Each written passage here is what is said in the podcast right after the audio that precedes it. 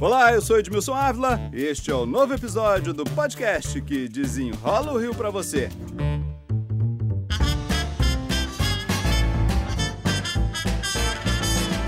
O Rio de Janeiro vive um surto de sarampo, mas técnicos da área de saúde já fizeram as contas e a situação pode se complicar ainda mais. Há pelo menos 3 milhões de pessoas não imunizadas no estado e é real a possibilidade de passarmos de surto para uma epidemia em 2020. Para desenrolar o assunto, eu convidei o secretário de Saúde do Estado, Edmar Santos. Obrigado pela presença. Obrigado, Edmilson. Olha, primeiro deixar claro para a população a importância desse momento. O Brasil não tinha casos de sarampo em 2016, 2017. Nós não tínhamos um óbito por sarampo desde 1997. Só em São Paulo, ano passado, 15 mil casos de sarampo e pelo menos 14 óbitos. São Paulo é um estado vizinho, cobertura vacinal no Rio de Janeiro está baixa. Viemos aumentando os casos de sarampo nos últimos anos, 20 em 2018, 373 confirmados no ano passado. Se a gente não aderir à campanha esse ano, poderemos ter mais de 10 mil casos no Rio de Janeiro e uma situação muito grave. Onde foi o insucesso? Foi na Baixada? O insucesso foi entre as crianças? O insucesso é, foi entre os adultos? Pois é, Edmilson, primeiro dizer assim, o insucesso das campanhas de vacinação tem sido, infelizmente, uma realidade dos últimos anos no Brasil. Precisamos superar isso. Vamos dar adeus às fake news. Qualquer dúvida, vá ao posto de saúde e tem um profissional lá capacitado para te orientar. Nós tivemos, principalmente, baixa cobertura entre as crianças, o que me assusta muito, porque se diz que os pais não estão levando as crianças para serem protegidas. Isso dá para botar diretamente na conta do pai. A pai criança é não, não vai sozinha, né? Exatamente. E o outro são os adultos jovens, principalmente a população entre 20 e 29 anos, que por vezes está muito desinformada da necessidade de complementar a dose vacina. Ou tem medo disso não acontece comigo? Talvez, né? Típico dessa, dessa, dessa idade. Mas o fato é que essas duas populações foram responsáveis por 60% dos casos de sarampo no Rio ano passado. A crise nos municípios também atrapalhou muito. Os municípios não estão preparados para fazer campanhas, para chamar a população e, e, e, assim por diante? Eu acho que a crise vivida no Estado nos últimos anos também afetou muito a estrutura dos municípios. E o Estado, tomando para ele o protagonismo dessa situação, porque a gente não tem essa crise no, no Estado nesse Esse ano. ano tem estrutura? Tem estrutura. A gente já em outubro do ano passado liberou recursos para os municípios poderem comprar freezers, poderem comprar computador, enfim, se organizar para qualquer campanha de vacinação, mas também do sarampo. E a gente vai colocar caminhões nossos, cinco caminhões da Secretaria de Saúde, vão rodar o estado nas áreas de menor cobertura vacinal, porque se o paciente não está vindo vacinar, a gente vai tentar levar a vacina e tentar garantir. É, isso é importante. Faltou agressividade do governo federal, estadual e municipal, no sentido de, olha, tem que vacinar, vamos atrás. Faltou no passado isso? Eu acho que as campanhas repetiram o que sempre funcionou, só que a população mudou, mudou de conceito, mudou passivo. de influência pelas fake news. Eu acho que nesse momento temos que ser mais agressivo para garantir a cobertura. A campanha começou no dia 13 de janeiro, vai até o dia 13 de março. A meta é vacinar pelo menos 3 milhões de fluminenses em todo o estado, isso vai acontecer em todos os municípios. População-alvo, crianças a partir de 6 meses de idade até adultos de 49 anos. Isso, vamos, vamos é, detalhar isso. Quem é que precisa? Faixa a faixa, vamos, Vamos lá. lá. Primeiro, só não precisa quem tem 50 ou mais anos de idade. Esse aí ou já teve sarampo ou teve contato com o vírus na infância dele, que era muito comum. A Nem popu- idoso, então, não vai ter que se vacinar, não, não, precisa se preocupar. Não é população de risco, tá? Não precisa se preocupar.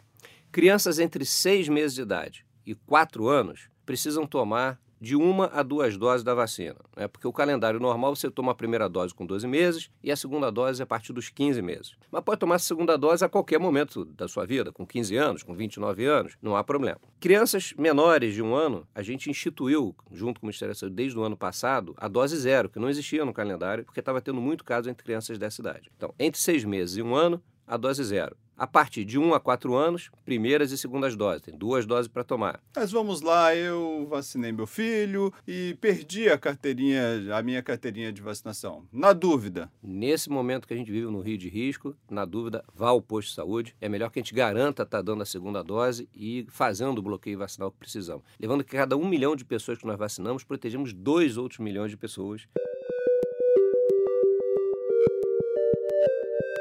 Quem não pode tomar vacina, que também é uma dúvida muito grande, não pode criança menor de seis meses, gestante e quem esteja com uma baixa de imunidade muito forte. Quem atesta isso é o médico, né? Então vai ao posto, tire a dúvida. Se eu tenho câncer, se eu tenho AIDS, isso por si só não é uma contraindicação à vacinação. Uma gripe, por exemplo. Tem que ir ao posto de saúde para ver em que momento está, se aquilo está afetando ou não. E pode ser que se adie em três dias a vacinação, mas vai ser possível, ao longo desses dois meses de campanha, se vacinar. Vamos lá, eu te interrompi, a gente vinha falando das crianças, vamos avançando agora Não, nas paramos faixas, nas crianças, faixa né? etária. Que a gente estava entre seis meses e quatro anos, vão tomar duas doses. Depois, a partir dos quatro anos e até 30 anos de idade, pegando esse público é adolescente e adulto jovem, tomar uma dose, que seria a segunda dose. Essa fica a dúvida, ah, eu não lembro mais, enfim, são adolescentes, é, enfim, não vai ser necessário, então, tomar as duas doses. Não, não. Só tomar mais uma provavelmente vai garantir, porque ele já tomou a primeira em algum momento e vai tomar a segunda, ou porque a partir dos 30 anos de idade até os 49, basta uma única dose para proteger. Então só precisará de um reforço, é isso? E eu vou fazer um apelo nesse momento. Não deixem de levar seus filhos. O sarampo é mais grave e mata mais entre as crianças. Esse foi o dado estatístico, infelizmente, em São Paulo no ano passado. E na dúvida, vá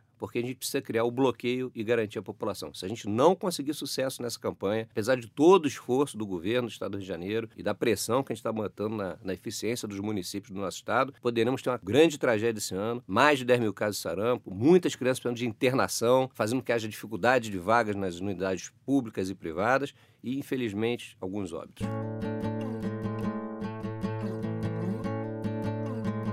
A gente vive um momento com muita fake news. A troca de informações por redes sociais é rápida demais. O Estado, o governo federal não precisam enfrentar mais a notícia falsa. Pois é, daí a nossa ação de botar os caminhões para irem até próximas pessoas, que também leva o profissional para perto da população e tira a dúvida, né, na sua própria residência, no seu bairro, na sua igreja. Vamos ter dois dias D da campanha, um dia 1 de fevereiro e outro no dia 7 de março, onde a gente também fará mais ações proativas. Os bombeiros e a Defesa Civil vão nos ajudar nessas ações de vacinação. Vamos ter nesses dias D postos de vacinação em locais de grande circulação, como Central do Brasil, estações de metrô, estação das barcas, né, quartéis do bombeiro. Então vamos fazer tudo possível para que a vacina chegue a quem precisa. O senhor tem a relação aí dos municípios com a baixa vacinação, né? Vamos lembrar, nome a nome aqui, município a município, onde as pessoas devem realmente se preocupar, as pessoas precisam procurar os postos. Então vamos lá, olha. Primeiro pelos casos. Tivemos só na capital, dos 373 casos, 100 foram na capital, 250 na Baixada Fluminense. Caxias, aí, infelizmente, se destacando com 145 casos. Esses caminhões, inclusive, vão começar pelas rotas de maior ou prevalência do sarampo ou de menor baixa imunidade. Só dois exemplos.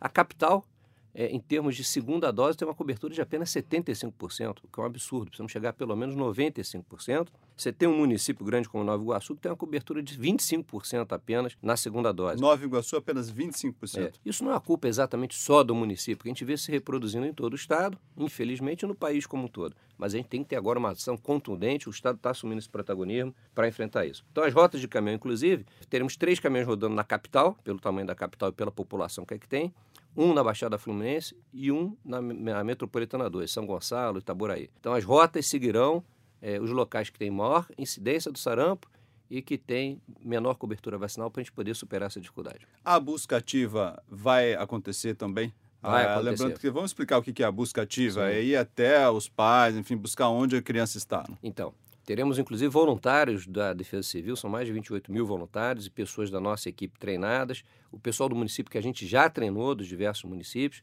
e especialmente locais que você tem colégios, universidades, é, grandes fábricas, ou seja, procurando nesses adensamentos populacionais orientar as pessoas e fazer com que elas possam ter acesso à vacina e se protejam.